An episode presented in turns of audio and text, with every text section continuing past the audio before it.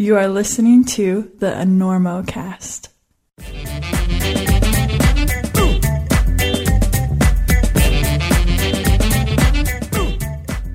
You know, there's too many ways that ice climbing is miserable. The screaming barfies, somehow being sweaty and freezing at the same time, and the Norwegian death metal your partner is cranking on the dark drive to the trailhead.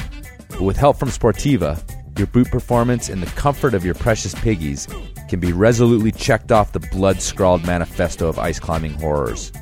From big routes to next-gen tech climbing, Sportiva has created a line of futuristic mountain boots with old-school reliability and durability, like the warm all-arounder, the Nepal Cube G T X. So let's face it, at some point in the day, you're going to moan with pain. But let's make sure it's not because of your feet. Swipe right to Sportiva dot com or your nearest high-end climbing retailer to slip your hooves into a pair of these majestic boots. And remember, when you support Sportiva, you support the Enormocast.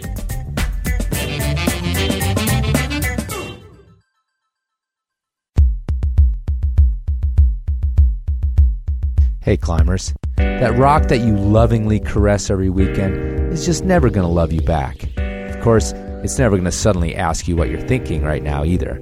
But devoting even a tenth of that energy into an actual human relationship might be a better bet in terms of love and companionship, no matter what your alpinist friends say. Peter W. Gilroy is here to help. Climber and jewelry maker, Peter can hook you up with just the right gift for that human in your life who just smiles when you get home late from the crag, or who says, "No, you're still hot," when you're clearly chubby and out of shape and stink of failure, or who is still belaying you even though you're falling lower and lower on your proj. Inspired by the rocks we climb and the mountains we love, Peter's jewelry and accessories might be just the thing to convince your significant other that you're not an obsessive crazy person in love with inanimate objects. So go to Peter W Gilroy dot com and enter Enormo at checkout for a discount on art you can wear and to help the Enormocast.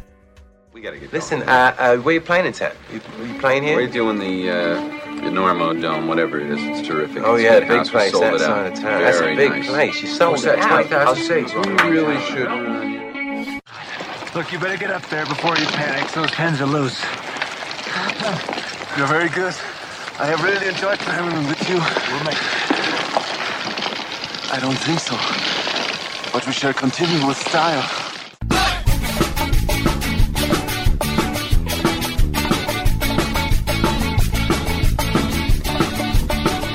Weather, bad weather. Now or later, anytime for climbing. Today's show is brought to you by La Sportiva with support from Maxim Ropes and our friends at Bonfire Coffee. Go to bonfire coffee dot com, enter Enormo at checkout to get a discount on great coffee and to support the Enormocast.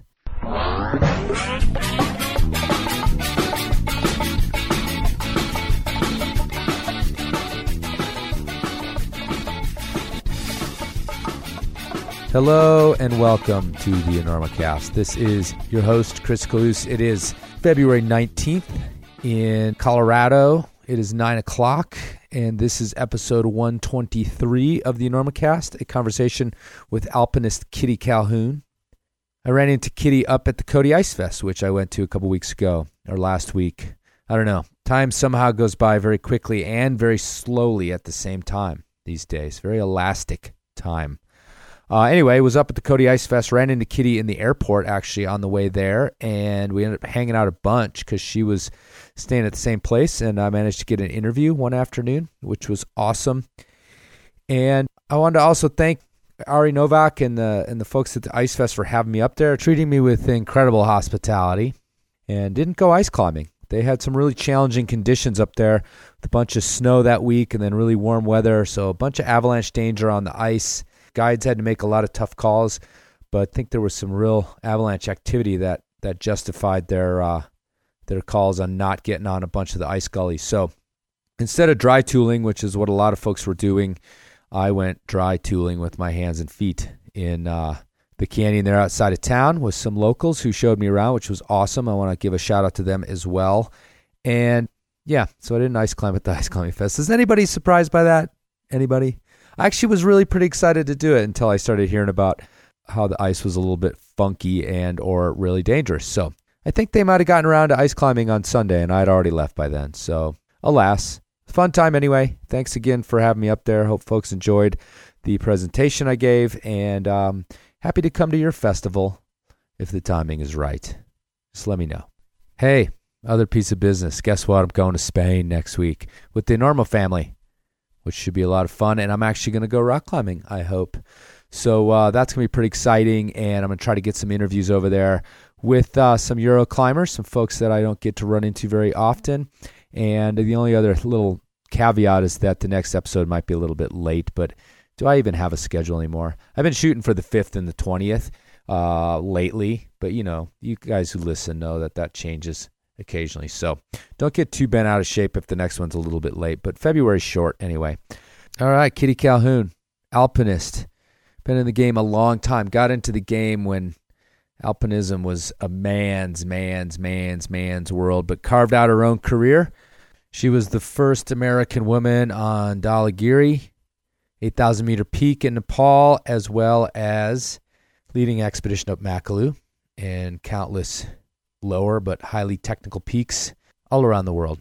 South America, Alaska, you name it. So she's been inspiring climbers, inspiring women climbers in particular, and uh, her career has taken her to ownership, part ownership of Chicks with Picks, an outfit out of Southwest Colorado that tailors ice climbing and mountaineering curriculum specifically for women, trying to help them become independent leaders, stewards of the environment. She's a self-described former debutante. And let me tell you something, Calhoun is not a name they sneeze at down there in South Carolina. I believe she is descended fairly directly from old John C. Calhoun, a Southern pre-Civil War politician, vice president a couple times, I know, at least under Jackson. I'm pretty sure. I could probably Google that, but I'm going to just go with it as my memory serves me. So I think that lineage just makes her journey into the big mountains that much more interesting. Enjoyed hanging out with her, enjoyed listening to her, and I hope you guys do too. So here's an interview with Kitty Calhoun.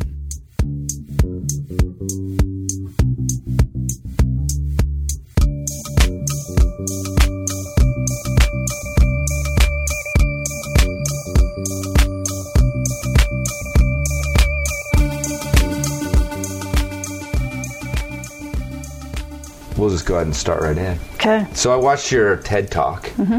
to get a little information. And in the beginning of that, you talked a lot about um, these labels was how you opened it. And whether I'm not sure whether those were ones you were giving yourself or ones you'd heard. But as a little girl growing up in South Carolina, you were, you know, you said debutante, Southern belle, sorority girl, uh, conservative, you know, these, these sort of la- labels that then... In the TED Talk, you transitioned into talking about how, you know, you'd then moved into your truck or your uh, Subaru, yeah. and you you became this climber. And, you know, I like that you were setting up these sort of uh, what I think everyone else perceives as, as a contradiction. But can you talk about um, that upbringing and that sort of uh, those worlds maybe that you were you were being brought up in and how you ended up in that Subaru, um, despite maybe these other paths that would have obviously led you, led you in a very different direction if you, you'd continued on sort of the debutante path, if you will. Yeah, well, my dad was a big influence in my life. Mm-hmm. So uh, I, I did, uh, he was a lawyer. He was um, conservative, but at the same time, he liked... Um, Uh, he liked to get out and ski, and there weren't many skiers at the time, and, and he uh, took me out and did a lot of things with me. So um, I did grow up going to a private Episcopal school, and sororities were big, and I had a hard time fitting in, but I just pursued my interest in sports and then became captain of the field hockey team, and, and uh, at the same time, I didn't like staying around on weekends and being involved in the social scene. I preferred to go skiing with my dad on the weekends in North Carolina. And so there was sort of part of me that was part of the social scene at a private school in uh, Greenville, South Carolina. But then there was the other part of me on the weekends that would take off with my dad mm-hmm. to go skiing in the mountains in a time when skiing wasn't very popular. Not many people did it. And so, well, especially in South Carolina. Right. Not like no, a there's total mecca for skiing that I, I come up with. Yeah, except that Yeah. North Carolina has the highest mountain on the East Coast, okay. and so uh, there's good skiing in the mountains. They depend on snowmaking a lot. Mm-hmm. But um, so anyway, I, I took to skiing and being in the mountains, and uh, also my dad was a minimalist, mm-hmm. and so when he packed to go skiing, he, um, he'd just bring a ski bag and it'd be stuffed with his underwear and you know a change of clothes, and then he had his briefcase that had his toothpaste in it and his toothbrush, and he didn't travel with very much, and I sort of took after that and became a minimalist myself. And I don't know if I was just born that way or I modeled after my dad, but mm-hmm. those were traits that were um, sort of also opposite of the kind of um, lavish lifestyle that that uh, I could have lived growing up in the in the South. Mm-hmm. Yeah. What about climbing? Like, what when did that sort of come onto your radar as something besides skiing to do in the mountains? Uh, so I, I took a course, an Outward Bound, North Carolina okay. Outward Bound course when I graduated from high school. And um, I was intrigued by it. It seemed challenging. The most, the thing that I was most afraid of was um, the climbing part, because I was afraid of heights. And I decided, well, I guess I liked challenges. That, that's maybe what drew me to the Outward Bound school. And I decided, well, I'm just going to be as prepared as I can be. So I started running, and I was running eight miles a day by the time I went to that course. And and I think that I was really able to just enjoy the course and soak in everything that it had to offer. And when I got to the climbing part, I learned that if I just uh, didn't look down and only focused on the next move that I had to make, that I could uh, get through it. Mm-hmm. And um, and I decided I wanted to keep climbing. Mm-hmm. Now, did you? So you have this dad who's who's super into skiing. Did you have any siblings? Yeah, but uh, none of them. Um, went in the direction that I did, really. Okay. Yeah. So, you know, was that something that then he saw as like, oh, you know, I'm gonna, I'm gonna encourage this? Or where, where was your, where was your sort of? I mean, you're out of high school now, so you're yeah. getting to be where you're on your own. Was there sort of, oh, this is great. We, she's found something she's in love with, or, uh, you know, we wish that maybe Kitty would go in some direction that we had planned for her. Um.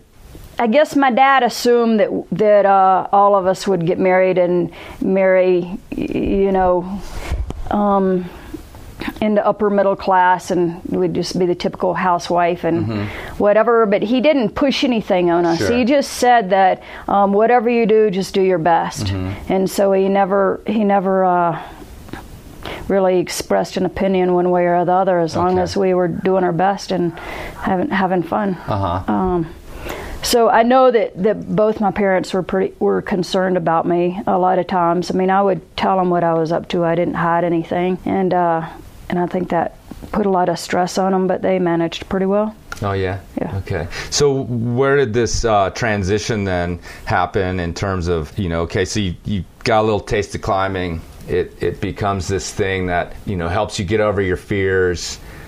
When, how soon, and what did the transition look like into, uh, you know, this life as a climber? Outward Bound runs thousands of kids through a climbing program a year, and a few of them, you know, say, well, this is this is like what I'm going to do. What did the transition look like from those first moments of like, this is pretty cool and is meaningful to me to uh, to being in that Subaru? So I went to University of Vermont because uh, I'd put a dot on the map of the United States in blue where all the universities were, and a dot in red where all the ski areas were, and U V M had the most red dots around it. Okay. So I went to University of Vermont for this because uh, there were a lot of good ski areas there, and I was skiing there. I had a season pass my second year there. The winter wasn't mm-hmm. very good, and so I got a refund on my season pass, and I had met an ice climber, and so went out ice climbing, and And I really liked the adventure, and I realized that I was kind of bored standing in lift lines at ski areas. It had gotten popular, and so I liked the adventure, the challenge, the beauty, the the partnership with my partner, mm-hmm. all those things about ice climbing and climbing in the winter in particular. Ice climbing, and so I kept doing that, and then right before I finished school, I finished in the winter, a semester early, I went alpine climbing mm-hmm. with somebody that I didn't know. He's like, oh yeah, let's go do the Presidential Traverse in winter in a single push on a full moon. Okay. So I said, okay. And then I was thinking, well, what's the worst thing that could happen? And I thought, well, the worst thing that could happen would be something would happen to this guy, something bad, and would be above tree line, and I'd have to like get in a sleeping bag with him and warm him up. We weren't taking anything. I decided we really need to take two sleeping bags because I wasn't attracted to him. I didn't want to get the sleeping right. bag with him. And so so we each brought a sleeping bag and, and, a, and a bunch of food. And so we ended up above tree line near the top of Mount Washington, and it was windy. We were post-holing, and he ran out of energy, and he was getting hypothermic. He was um, stumbling and not talking coherently.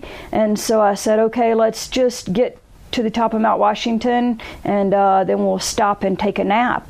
And we got to the top, to the observatory, and it was locked up. We couldn't get inside, so I found this sheltered corner. He got in a sleeping bag, and I was just going to let him sleep for a couple hours. I was going to stay up and uh, wake him up in a couple hours. And this was around midnight, or, or must have been later.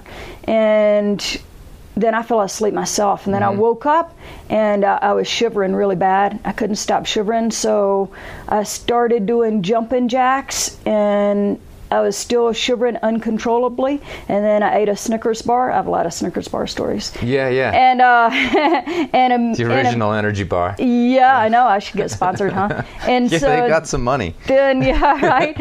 And so then then actually I warmed up immediately. So uh-huh. I learned that you really do need calories. Mm-hmm. You know, um, above exercise to warm yourself up.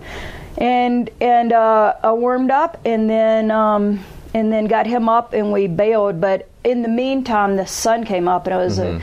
a, one of the most mem- memorable sunrises I've ever seen. I mean, the sky was just fiery red. It was really gorgeous, and and so I decided that because of, you know, the beauty and the challenge and the um, adventure, that I wanted to learn more about alpine climbing in the wintertime. So I decided that um, when I graduated in December, I would just move out west, live in my Subaru, and uh, go alpine climbing. And so when you first were doing this, and also your first ice climbing experience, what what kind of what year was this about? Just to give us an idea of um, where you're. Date me, but it was like um, late seventies, early eighties. Okay, yeah. yeah. So we're, you know, ice climbing was a very different game than what we're looking at these days. Oh, obviously, yeah. Even from, you know, my ice climbing was in the ni- early nineties, and uh, so you're a decade earlier than that, um, at least. Yeah. And I joke a lot on the show about how miserable it is, um, but you know, it was a rough game. In the seventies, yeah. like, and not a lot of people doing it, especially like, you know, any sort of steep technical ice. Mm. As you got into ice climbing and mountaineering, you would have been unusual in the fact that you're a woman. Um, your your personality always comes across as like very forward, get it done, gung ho. I, I don't know if gung ho is the right word, but maybe there's more method to it than that. Um, so what was it like entering any sort of like climbing scene, especially in a place, you know, dyed in the wool place like Vermont? Not just as a woman, but how do you get into a climbing scene that's basically hiding out in ice gullies, you know, in the middle of winter up there? Or were, was there like mm. clubs? Did you join alpine clubs, those sorts of things at the school? How, how, right. In other words, how did your entry into that scene look at, yeah. at that time? Yeah. How did you find people to climb with? Right. It it was a real adventure, a real adventure. Each day was a real adventure. And so uh, I joined the outing club so mm-hmm. that I could borrow gear. So I had my mom's hiking boots that she gave me that were flimsy summer hiking boots that were too big for me. They were leather boots. And I had um, a pair of strap-on crampons, and I didn't know there was a right and a left, so they kept falling off my feet in the middle of a pitch. So I, I didn't. I was mostly following until I got the gear thing sorted out and quit falling. Right. Right. And at that time, I borrowed my first tool. I borrowed was a wooden axe, and then you had like a little hammer, because you needed a little hammer to take the screws out. Mm-hmm. So it was pretty much that combo for, for a long time. I mean, I remember the hummingbird came out, because at first I used to bang my index finger a lot. My index finger would stay swollen and purple all winter, and I asked my partner if I was going to get arthritis, and he said, well, that's just part of it. We all will. Yeah. And so then, but then with the hummingbird, then I learned uh, more of a wrist flick, so mm. quit banging that knuckle. But yeah, that was kind of the setup, and then we had these umbilical cords, these leashes that we made ourselves that you could tighten and hang on, because like to put in a screw was really hard, and you would have to hang on your tools to put in a screw. And eventually the screws got better, so that we ended up getting, you could get a, a wrench, you know, and then you uh, could have a a little slot cut out for it, of the socket, right, so that you could get that on the the eye of the screw and use that wrench to mm-hmm. tighten, to turn the screw, because right. these screws didn't turn. And so, I mean, it would take hours to, to lead a pitch. Right. And I, and I heard stories of one guy leading this pitch at Poco Moonshine, and it took him, you know, like maybe the first pitch of Positive Thinking or something, it, it took him hours to lead a pitch. So a- after every screw, before he took off from that screw, he would smoke a cigarette and then take off to the next place to stop and put in another screw and put in a screw and have a cigarette, and then he'd take off and put in the next screw. So so you would typically you would start these days like early in the morning, mm-hmm. early before the sun came up, post hole in. You'd right, always right. be post holing in to get to a climb, say in Smuggler's Notch, a A, a two or three pitch climb, I remember, because the ropes were shorter, mm-hmm. and then and then you'd get and then you'd get to the top, and then you'd have to start wrapping down, and always hope that, you know, your ropes would pull and stuff, and then get down, and then you'd glissade down um, through the woods, and then hike back to the truck, and then we'd go off and get some Boone's Farm wine and ice cream sandwiches, and it'd be late by then, eight o'clock at night. After all that, you wanted ice cream. Yeah. Yeah. And that was the beginning, I guess, of it all, huh? Yeah, that was a typical day right. back in those days. Right, right. That's that's a classic. The only time I've seen the cigarette thing is aid climbing, actually. Yeah. Um, for like eight-hour leads. Right. You know, stopping in the middle and rolling one up for the, yeah. for the smoking.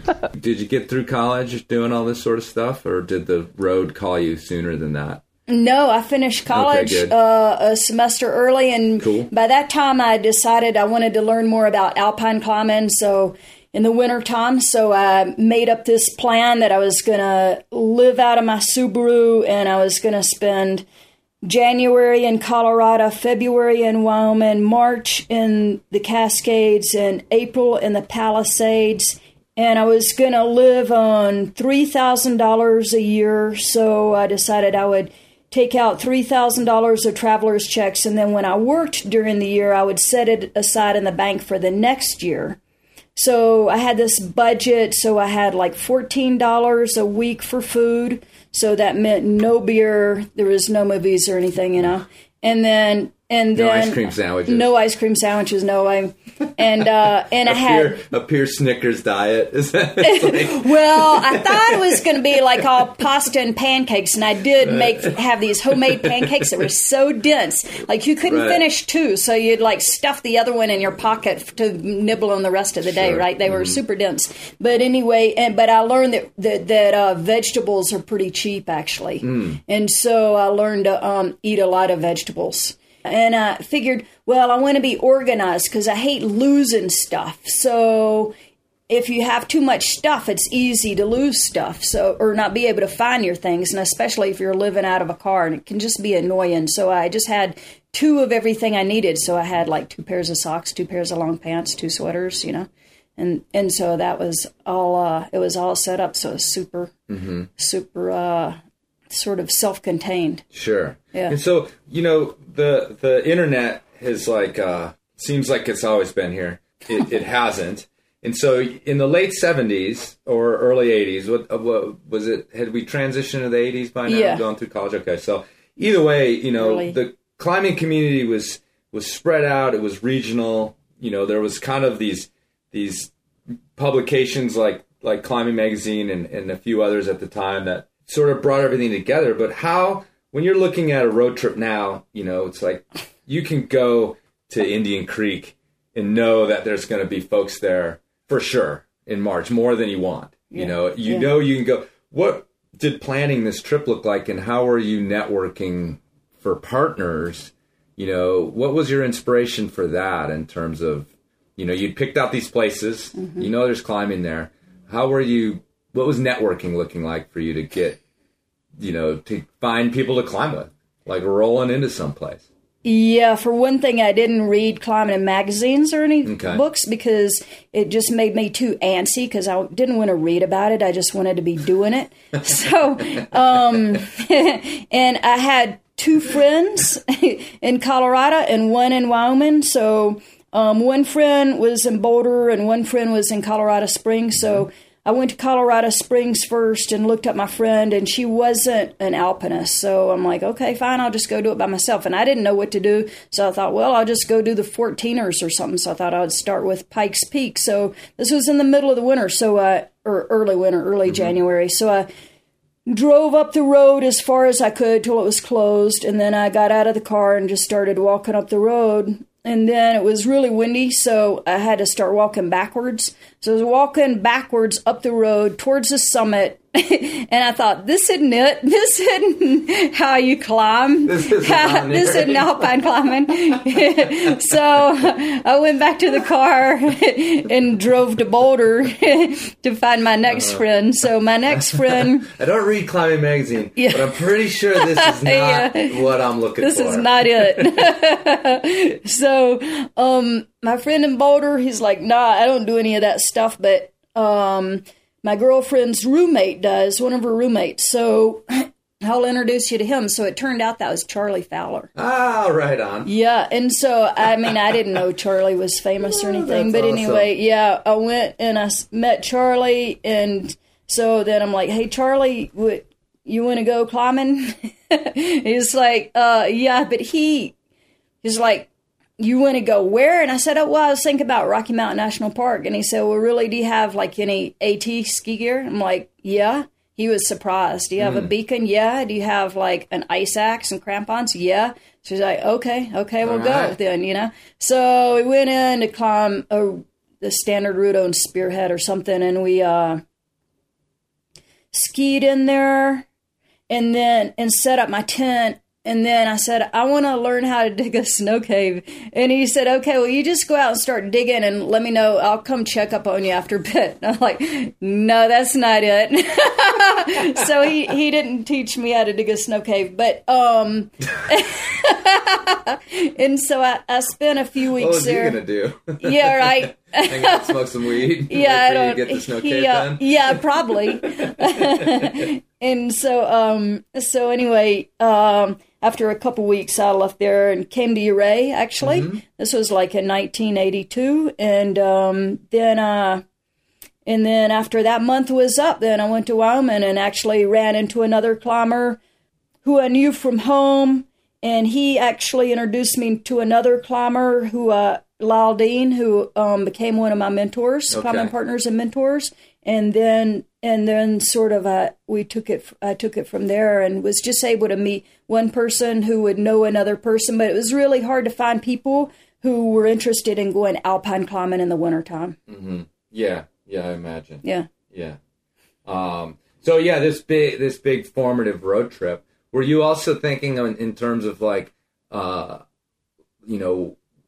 finding some place to, to, to be then, you know, in terms of a place to live, or, or did you imagine at this point, like an endless year by year, um, three thousand dollars a year life for the rest of your life? I was content with an endless yeah. three thousand dollars yeah. a year, yeah. year for the rest of my mm-hmm. life. Yeah. So how did that evolve then to, uh, you know, you don't live in your Subaru anymore now. Um, what, what, where did that sort of lead? And, and when did it, when did a, you know, you find a place to be and be, you know, one thing about the, the road trip and the three thousand dollars a year is it often doesn't afford you the ability to go uh, and, you know, international or once you start dreaming of great, great big trips. So that must have been in your head at some point of like, I'd like to go to Nepal. I'd like to go to some of these other places. So where is that? Uh, yeah, where, where does this road yeah. trip lead, as it were? yeah. So, well, I realized pretty fast that mount, different mountain ranges had different things to teach me. Mm-hmm. So I wanted to check out different mountain ranges besides um, besides the Rockies and the Cascades. Um, I never made it down to the Palisades because it was a massive storm that year. Um, but I ended up, well, I figured the only way to be able to afford to go climbing internationally was either to get a job as a guide or become a sponsored climber. Mm-hmm. And so I decided, well, the easiest thing for me to do was to become a guide. Okay. So I did in nineteen eighty-five for the American Alpine Institute. Mm-hmm. And, um, I had already climbed on my own in Peru and in Alaska. And when I got hired on in eighty-five, they sent me straight away um, to guide in South America. And then I got to guide for them in Alaska more and also in Nepal. Mm-hmm. And I got to see Asia, the Himalayas for my first time. And uh, had a lot of great opportunities uh, guiding for them. A lot of great opportunities, mm-hmm. great learning experience for me. And um, and uh, so I guided for them uh, mostly overseas for a number of years, still living out of my car. So I lived out of my car for seven years. Okay. And then I finally um, decided that I wanted somewhere to be. Mm-hmm. And, and I couldn't commit to a boyfriend. You know, I wasn't willing to make the sacrifices that that involved unless we were married. Okay. So, um, so that's what happened. Okay. I found somebody that I, uh, well, I felt, fell in love and I wanted to be married. And I, at the same time, I was willing to give up. Um, and I was ready to give up living out of a car. Right. Yeah. It's, I don't know. Most, most people find themselves ready at some point to, yeah. to stop living in a car. Most people, some people don't, I suppose. But yeah, so you got married. You ended up in, was that, did you end up sort of based out of the Northwest then? Um, no, Colin had a year left in school in Yale, up in New Haven. Oh, okay. At Yale. And then, and then we, uh, and then he got an internship, fellowship, residency at, at, um, at University of Washington. Okay. Yeah. So then you were out that way. Yeah. Right. Okay, cool. Um, so w- when, in this era, like you have seven years, you're, you're working as a guide, um, and you mentioned Lyle Dean as a as a mentor. Who else could you cite in there, uh, kind of helping you along the way in terms of, or was there maybe if not mentors, were there solid partners? Were there people that you could could cite as other other mentors, or were you really freelancing around with partners and trips and things like that? I would say Lyle had the biggest influence on mm-hmm. me for sure. Right, in terms of just uh, teaching you. Creating some sort of ethic in you about how you pr- approach the mountains and things like that, or, or simply technical um, stuff as well? It was an approach, I would say. Right. You know, it was, he was a, he is a minimalist, and um, and he is also, uh, you know, he believes in his approach is, you know, uh, you need to do your homework, you need to be prepared. Mm-hmm. Well, it sounds like that would be somewhere where you guys kind of found each other because, it, you know, based on your, your plan for living out of your car and everything else, it seems like your personality was already kind of sorted in that direction. Yeah, it you know? kind of was. Yeah, because if you're you're making all these plans and budgeting and, yeah. you know, most people, not most maybe, but a lot of people just throw their crap in the car and go and hope it all worked out. And, uh, you know, so it's like, it's funny because the mentors, they influence you, but I think, you know, the way you guys probably connected was he probably saw this in you already, so you weren't driving him nuts as a partner. Or, yeah. or whatever, you know, like you were receptive to his ideas, as it were. For sure. And I don't know if, you know, alpinism was used as a tool to develop me as a person mm-hmm. or if or if I was already or already had those traits that are required of an alpinist. Mm-hmm. Exactly. Yeah. Yeah. Well, I, it has to be. There has to be some mixture of nurture and nature. Yeah. Like everything else in right. the world. Right? right. That you were you were drawn to it. So let's get a little bit into maybe philosophically, um, you know, what, what do you think, kind of building off of what we just talked about, but, you know, what do you think in sort of your soul or whatever you want to call it is being fed by the mountains. What is it that draws you to that and, and to this winter ice climbing idea, uh, you know, versus while you're you're probably a very skilled and, and avid rock climber at times, you know, this is what's defined your climbing is, is mountains and snow and being cold, actually. Mm-hmm. Um, what do you, I mean, if you had to sort of put it into words, if you can. So I feel like sort of the word, given these gifts and I, and that, uh, and, uh, and mine is, my calling is to be an alpinist, I suppose. Mm-hmm. And, and, uh, and the thing that I really appreciate about alpinism is that for me, I think it's important to live each day as if it's your last, because it might be. And it, you especially realize that in the mountains. What that does for me is, one, it helps me always try to think about my priorities in terms of what's most important in my life, and uh, and relationships is, you know, has got to be the most important thing. And then also to be grateful. It, I think alpinism has taught me to be grateful for the small things. And I think if you're appreciative, then you live a much more happy and fulfilled life. Okay.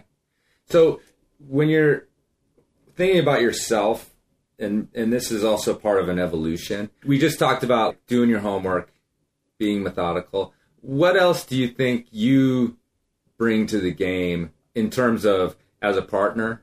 Like, what do you think your strengths are? If you've ever reflected on this. And also, we're we're talking about a career that's going on what? We'll do the math, you know, for forty years. A lot of years. Yeah, right? So uh, what do you think is, A, made you, you know, like I said, a good, solid partner in the mountains, but also uh, aside from luck, because it's, you know, we know mm-hmm. alpinism has this little moments of luck mm-hmm. over the years, um, has, has allowed you not just longevity in the fact that you're still alive, but longevity in that you're still drawn to it. It's still something that's feeding you. You're not burned out. You're not tired. Mm-hmm. You're not, you're still going mm-hmm. as it were. Mm-hmm. What do you think? A, makes you a great partner. B, has made you uh, just keep doing this thing and okay. loving it. Okay, okay. So, um, A, I think my strength is determination, and, you know, everything's a double-edged sword, right? It's also your greatest weakness sometimes, but I feel like I've been uh, been able to encourage my partners when mm-hmm. they had doubts, and, and um, so I think that's been my the biggest thing that I bring to the table as a partner mm-hmm. is that I'm, I'm determined. I think we can do it. I have this confidence, I have this vision. And, and if my partner ever expresses any doubts, I think that we can have a conversation to discuss um, the risks. But I think that, um, I think that I've been able to be encouraging, really encouraging when, uh, when, um, when it's been critical. Mm-hmm. In a, in a, in a, in a, uh, at the same time using good judgment. Right. So I think that's my strength. I think that, um, in terms of my longevity in alpine climbing, um, uh, this is, was something that, that I had to revisit recently during, um, Hayden Kittity's slideshow that we talked about, which sure. was one of the best that I've ever heard. And he talked about, um, motivation. And that really hit me hard because I recently started alpine climbing again mm-hmm. a couple of years ago after having gone ten years without being in the mountains. Okay. And um, and I'm considering going back again. And um, and so I went straight home and called Michael, his dad, and started talking to him about the things that were bothering me. And one of them was this question of motivation. How do you know that your motivation is pure? In alpine climbing, it's really important because the risk is uh, so serious. And I think it, there's an even greater risk if your motivation isn't pure. And so, because you would make decisions for the wrong reasons mm-hmm. and it would color your judgment. So, um, he said that when he decided to quit alpine climbing, he knew because the spark was gone. He just, uh, and he knew right away. And so okay. he, you know, it just wasn't worth the risk because the spark was gone. And, and I knew what he was talking about then, because when I went back into the mountains a couple years ago, on an expedition to India, I thought, well, you know, I don't know if I'm going to still like this or not, if this is me or not. It doesn't matter to me either way. I don't have anything invested in it. You know, my career is, I've already hit the peak of my career. So, you know, I could go either way. I don't care. Just be interesting to see. And as just an objective observer. And uh, it was actually, you know, one of the funnest times of my life. Mm-hmm. And so, so I, so I knew then when I thought about that and talked to Michael that I still have that spark, you know, and it's okay with me when it goes away. I'll just quit. It's all mm-hmm. right. Mm-hmm. You know, or, or if some other circumstances demand that I quit, that's okay with me. But I'm definitely grateful for the experiences that I've had, the partnerships that I've enjoyed, and the lessons that I've learned in alpine climbing. Been tremendous, uh, you know, more than I ever dreamed of. Because when I was a kid, when I was in high school, I remember talking to my French teacher saying, you know, why do I, why do I even need, why should I be taking this course? Why should I apply myself? I'm never going to be working for some business that's going to send me overseas. And little did I know, you know, that I was going to become a mountain guide and be sent to um, less developed countries. Mm-hmm. And I never dreamed that this is the path that my life would take. Right. What yeah. What did you, what did that kid talking to their French teacher think their life was going to be? Like what, what your parents had assumed? You'd get married and settle down, have some kids? Yeah. I mean, I had no idea, you mm-hmm. know, I was just having fun skiing and being sure. being outside in sure. the mountains. And, and I did a lot of running and... Mm-hmm. And, but I, I had no idea and, uh, I was really worried about it, but, um. Yeah, you are. yeah. yeah. The, uh, so the ten years you said you were off, are, are you more referring to like going into big mountain expeditions, or were you not climbing at all? No, it was just big mountain yeah, expeditions. Yeah, so you, that yeah. was sort of fo- you were still focused on ice climbing and in the States and yeah. rock climbing and things like that. Yeah. Okay. So you were referring to like these, you know, these big draining expeditions. And yeah, alpine climbing, right, which is right. a lot more risky. Yeah, and more risky. Mm-hmm. Um, was there anything uh, specifically that pushed you to stop ten years or the, in that ten years prior? Or was it just, did it just fade out and you were busy doing other things? Uh, it just didn't happen. I mean, Jay my hus- Smith, my husband, mm-hmm. you know, was went off and went to Alaska with some other climbing partners that were as good or better than him. And so I'm just like, okay, well, I'll just stay home and hang out with my son, you know? Okay. All right. And, yeah, so, uh, yeah, because this is, um, this would have been all through his, you know, sort of middle school, teen years. Yeah, yeah. exactly. Okay. So that yeah. would be important as well. Yeah. Yeah. yeah. So I didn't, it, I just looked at it as an opportunity okay. to spend time with him. Right. Um, was there any sort of risk assessment that you'd made? And, and like, uh, when you just mentioned Michael's comment was like, you know, the spark, not only is there a, has to be a spark, but, Uh, with alpine climbing, if you're if you're cognizant, you know, and I think the older you become, the more cognizant you become. You know, it's easy to just ignore all the risk when you're twenty-two, mm-hmm. twenty-three. Mm-hmm. The spark not only has to be there, but it has to be strong enough to to talk those things down. Because obviously, if mm-hmm. if if Michael, and he's a skier, he, if he could be magically transported into the mountains, he would go there because he loves it. What he what he decided obviously was like, look. Um, you know, the risk is there and it's not strong enough. What, did you do any assessment like that um, in terms of the risk involved, or was it more subtle or subconscious than that in terms of, of avoiding those trips, or, or did it just logistically not work out that you could get on any trips while you're in this sort of period? No, this all has to do with feelings. And I questioned Michael about, about uh, that because about the risk thing, because um, the, he takes just as much risk when he goes um, backcountry skiing, skiing yeah, right. every day, and he sure. knows that.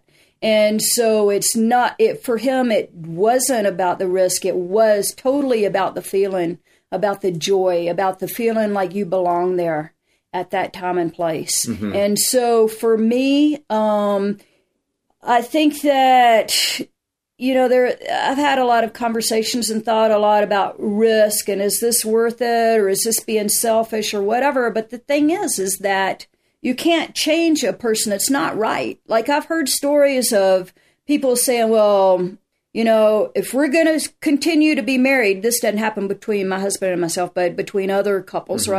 right? A spouse might say, you can't continue to go on these expeditions because it's selfish. What if you get killed? What about me? What about the kids? Mm-hmm. Well, the fact is, is that you're just telling that person that they can't continue to be who they are. Mm-hmm. And who they are is what they bring to the table in terms of the knowledge, the wisdom, the direction, the par- the relationship between that person and their spouse and that person and their kids. So if you as a person decide, I'm going to put these things on the shelf, even though this is not who I am, I'm going to put these things on the shelf. That's a personal decision that can't be criticized or judged by mm-hmm. anybody else. You right. know, whether you just decide to continue to climb or take risks while you're a parent or, or in a relationship or not, because, you know, you could validly say, I need to li- live my life. And through these experiences, I become a wiser person who can then, then can help my kid when he or she is going through challenges that they inevitably will.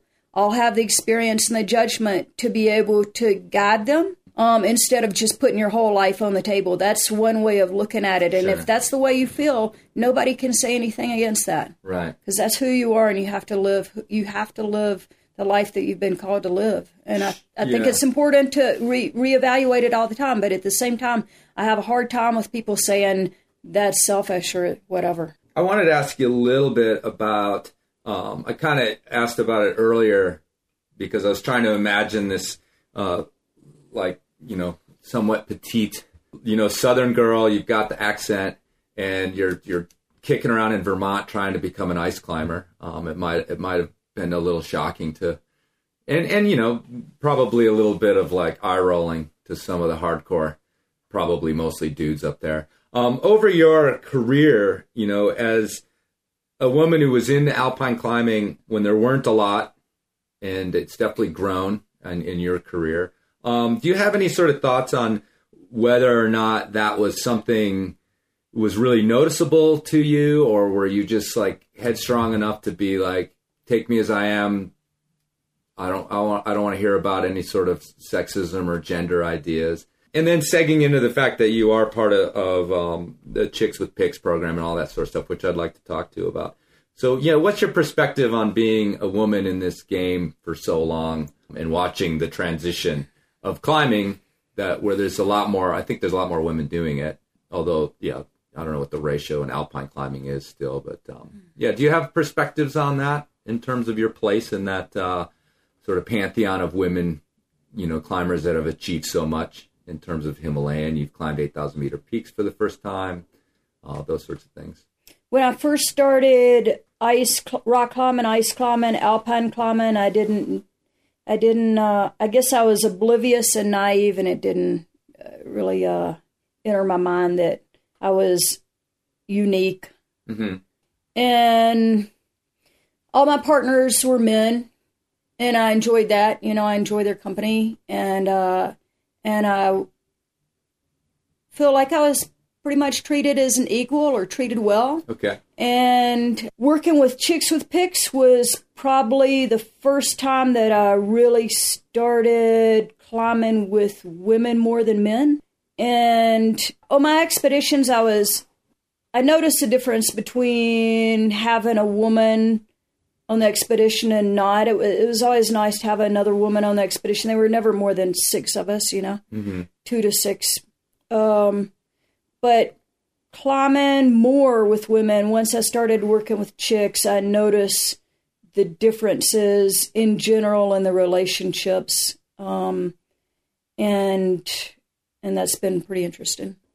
For example, when you're, you know, climbing even just a sport pitch with, with another woman, generally they're watching you, maybe cheering you on at the crux. You definitely feel that, that vibe, you know, and, and, uh, a lot of times, a lot of times, and these are stereotypes, but mm-hmm. still a lot of times climbing with a man, you know, they're, they're sort of, uh, not really paying attention, you yeah. know, they might, might be figuring out what they're going to lead next, you right, know, when, right. when you get done with your pitch, as soon as you get done with your pitch or sure, whatever. Sure. And so, I don't know, that's a little different. I, and, and I think that it's made me a better climber, though, realizing that, because now what I do is I never look down at my belayer. Mm-hmm. I never expect any interaction from my belayer, because it's really important for you as a climber, you know, when you're leading, to be focused mm-hmm. on what you need to do um, instead of thinking about the ballet or whatever. Sure. And so I've tried to develop that focus to the point that, you know, if, if I'm on the Crocs and my balayer's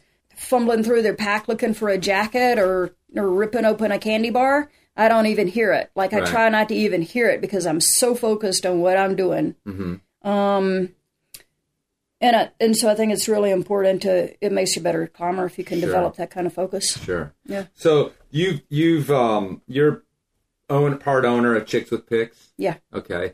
And can you talk a little bit about, um, the philosophy and what that organization's doing, what you guys are, are, are kind of, uh, why you bought into it, why you saw yeah. potential there, and what, what do you think it does? Mm-hmm. Um, so Kim Reynolds saw this niche. It's been eighteen or nineteen years ago, I think. And um, there just weren't many women out ice climbing, they, or if they were, they were just climbing with their boyfriends or husbands, and they weren't actually setting up the anchors or leading the routes. Mm-hmm, mm-hmm. And, um, and so she saw an opportunity.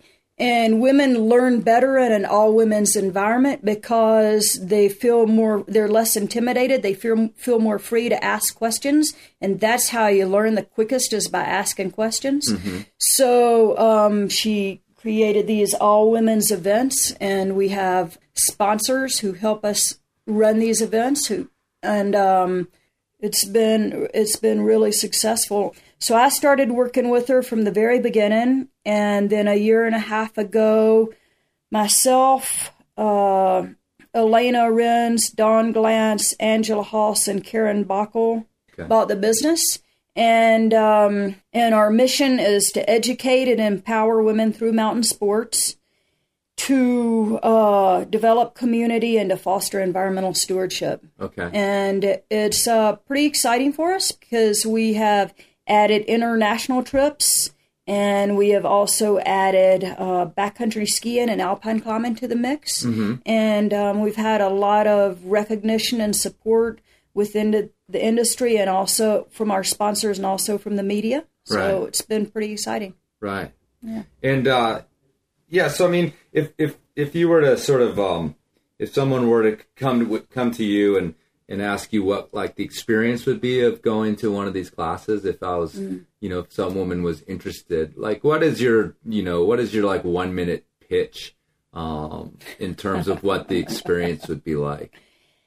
Okay, so this is for women of all levels who mm-hmm. they maybe they've never climbed their ski before in the backcountry, and they just want to, and they're intrigued. They want to find it out, find out more about it. Also for women who have climbed, but they want to learn to be self-sufficient. Okay. Or it's for women who um, are climbing, but they want to learn to lead.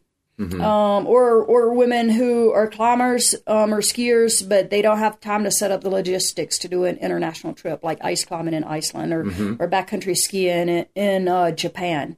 So um, they come to us, and we're all about small ratios. So for climbing, it's no more than four to one. In the backcountry, it's two to one.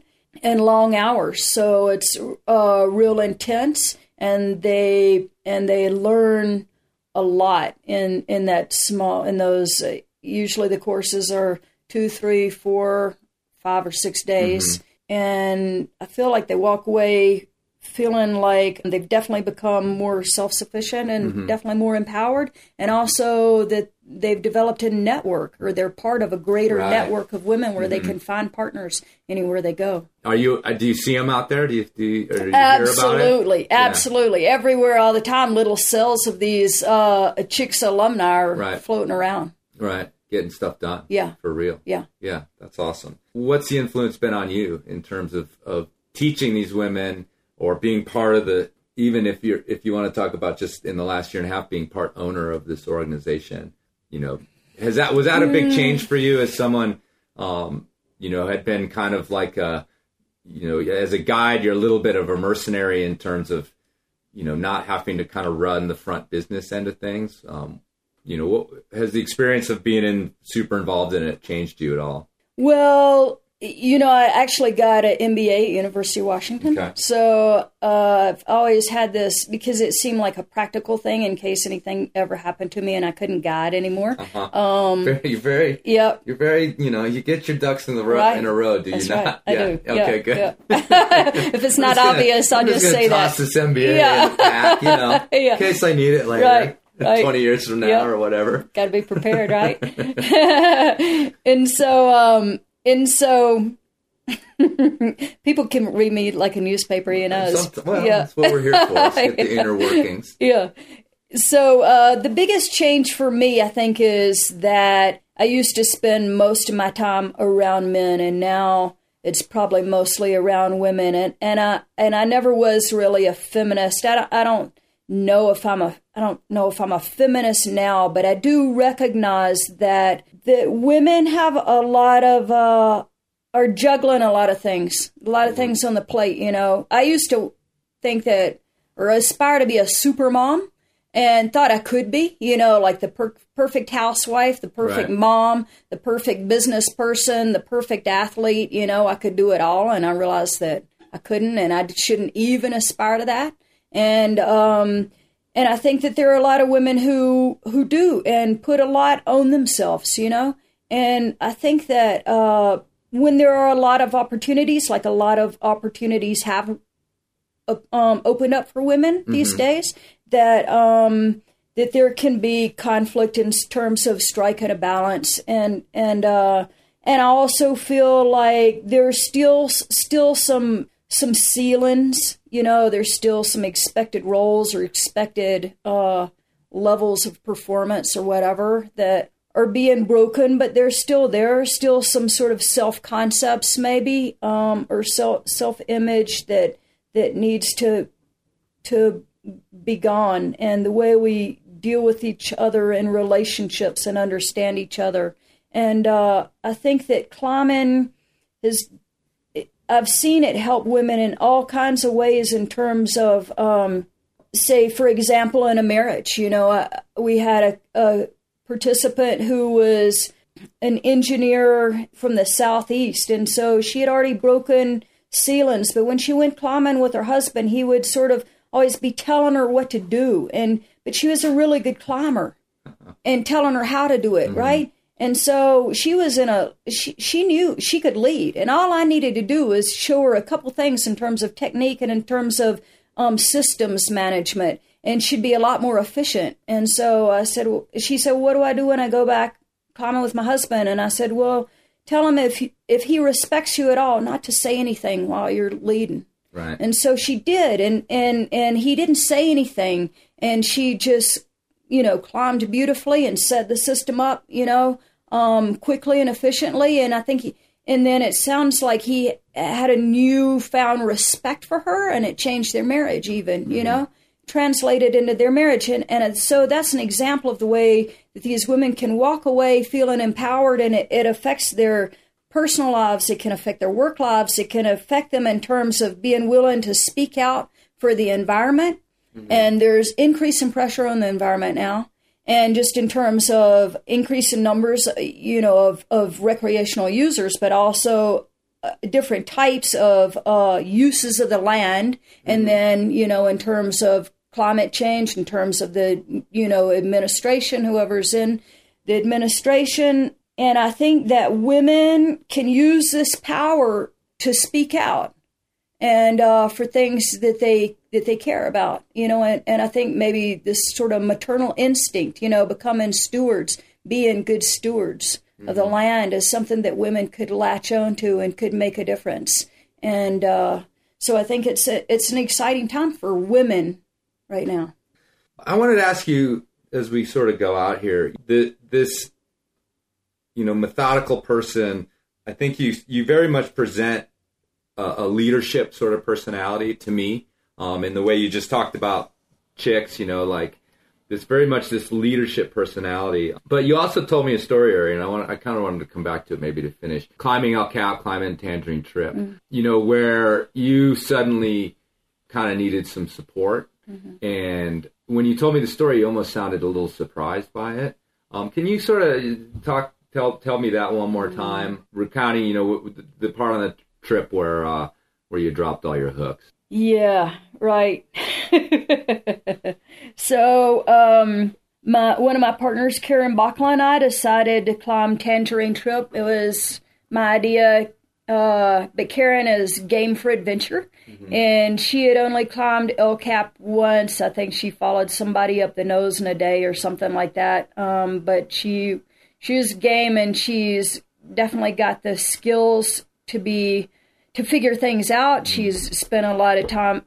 She's a certified guide. She's been on rescue. She's uh, she was getting a graduate degree in physics, so I'm like, okay, she can figure this out. So uh, it's just physics. Yeah, right. I mean, especially aid climbing. Yeah, just physics. Yeah, and um, and it was a bit stressful. This was our second attempt because the first attempt we had to go down because she had just been recovering from knee surgery, and and uh, she wasn't recovered enough to be on the on that wall. Mm-hmm. Um, and so I made her promise to come back again with me the next spring, and she did. And we uh, were, let's see, we had gotten to the top of the fourth pitch, and uh, that fourth pitch is a pretty stressful pitch because there's a downward traverse, you know, and it's pretty, and it can be pretty dicey if you don't, um, if you don't do things the right way. There's had already been a death on it. And um, we got up to the, we were at the top of the fourth and hauled up our bags. And the next day we started up the fifth pitch, which is the crux. And um, it was a hard lead for me. I'm not that experienced of an aid climber yet. And um, I'd taken uh, this whipper upside down, and it was pretty scary. And uh, gotten back up. Finished that pitch, and uh, I actually broke the fifth pitch up into two pitches because it, it's super long and uh, sustained diagonal pitch, mm-hmm. and then led the sixth pitch. That required a lot of hooking, and it was just getting dark. I had a bunch of my hooks on different beaners on my uh, chest strap, and um, so I could get to them easily, just like you get to a stopper and figure out which size. And, and uh, I had to pee really bad, so... It's weird how when you're like, you've been gripped. Yeah. As soon as you're not. Yeah. Like you gotta go. You get, like as soon as I'm standing on the ground or something. Yeah. It's like the most important thing is to take a leak. Right. Immediately. Real bad. Yeah. Yeah. Which two seconds later, before you weren't even thinking about no, it. No. No. Yeah, you're right. Focused. And so uh, I undid the chest strap to hang the harness on the anchor so I could pee, and then I heard this ding, ding, ding, ding, ding, and all my hooks fell to the ground because they were on this chest strap that I didn't see. It was dark, and I was desperate.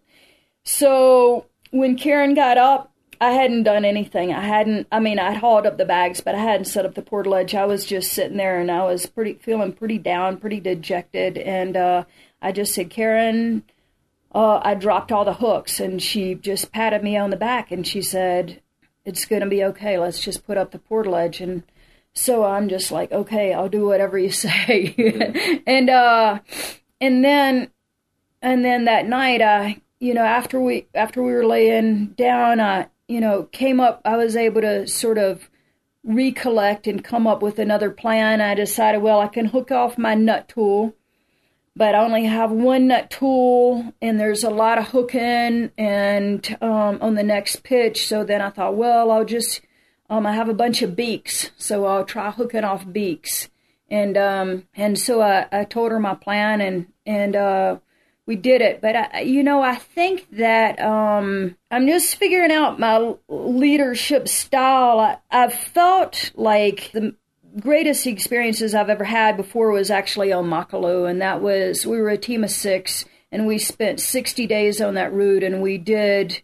Um, like the second or third ascent of the West Pillar, which is super technical. And and the only reason, it felt like a team accomplishment. There was just the synergy of all of us working together. And it's and that's been um, the time in my life, the one time where I felt the extreme high that you can get off of being able to work together as a team, the synergy that can come. And I'm, and I'm hoping to feel that again from the teamwork that we can realize through Chicks, mm-hmm. the five different owners, because there's such talent. diverse talent, diverse personalities, and just bringing that all together could be, will be a tremendous accomplishment. And I really enjoy the, the dynamics of teamwork, and especially small teams, and the, the dynamic that I felt with Karen on on climbing El Cap. That was the dynamic that occurred, allowed us to be able to do that. Mm-hmm. Even though she wasn't the one leading all the pitches, it was her interaction with me that enabled me to get us together together as a team. And that's, I really, I really think that, especially on alpine expeditions where you're really working together as a team, or, or multi-pitch climbs where you're really working together as a team, that's, you know, a, it's a real feeling that I get, I get a real high off of. I mean, you don't, you don't always get that in the sport climbing dynamic. It, mm-hmm. it depends on your partner and how, on your partner. Right. Uh, sometimes it can be kind of a, you, you know, individual. Well, you're, yeah, a lot of times you're not even climbing on the same route. You know, it's like you're trying yeah, yours, and then right. you walk over and, and the other person's trying theirs. So yeah, you're on a definitely separate day mission. Yeah, and and, and, and you and, meet and, up at the base, and, and then, right, you know, and your your performance shouldn't depend on that person's mm-hmm. encouragement, like it does in chicks for sure. But I try to tell the chicks, like, hey, when you go out in the real world, you may not get that, and you're still going to have to be able to perform. Right. You're going to have to be able to get it from inside yourself. Mm-hmm. And so on on individual pitches, I try not to depend on my on anything from my partner in terms mm-hmm. of support. It all has to come from me. But definitely there's situations where right. um, uh, where it comes into play, and it's tremendous. And just the interpersonal relationships are um, extremely fulfilling. Well, yeah, it sounds like you have a lot to learn still with this uh, with this program and getting that getting that all going. So that's got to be sort of uh, exciting as well. It's real exciting because the we we uh, we believe in ourselves, but you know our our uh, alumni our ch- believe in us, mm-hmm. our sponsors believe in us, um, the media believes in us, and so it's the same kind of support like that I felt from Karen. You know, that's going to be a, being able to work together with all these different stakeholders mm-hmm. um, is going to is going to help us accomplish things that, we, that we've never even thought of, that we've never even dreamed possible, and that's what's cool. All right, well, thanks a lot for sitting down. Yeah. This has been super fun, and we had a couple little technical up and downs, but uh, I think we got something really great here. Yeah. And uh, um, I'm glad we ran into each other up here in Cody. Me too. So um, thanks a lot, Kitty. Yeah, thank you.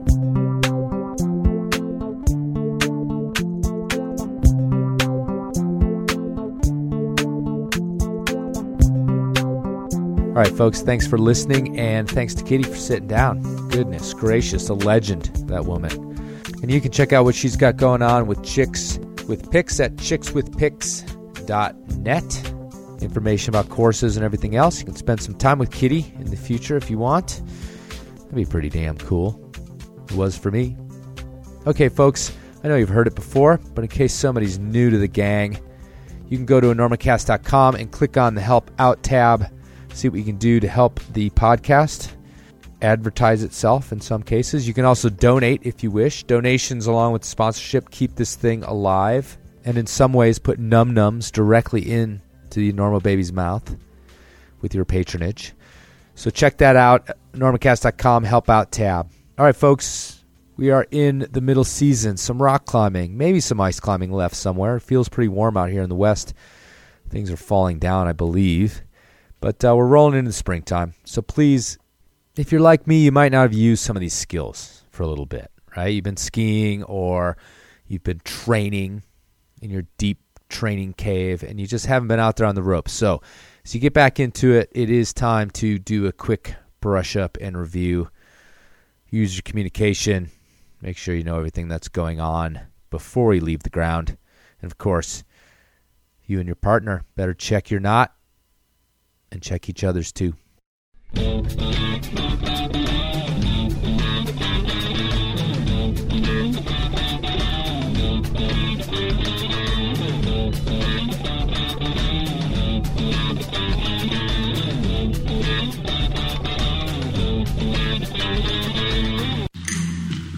I have come here to chew bubblegum and kick ass. all out of bubblegum.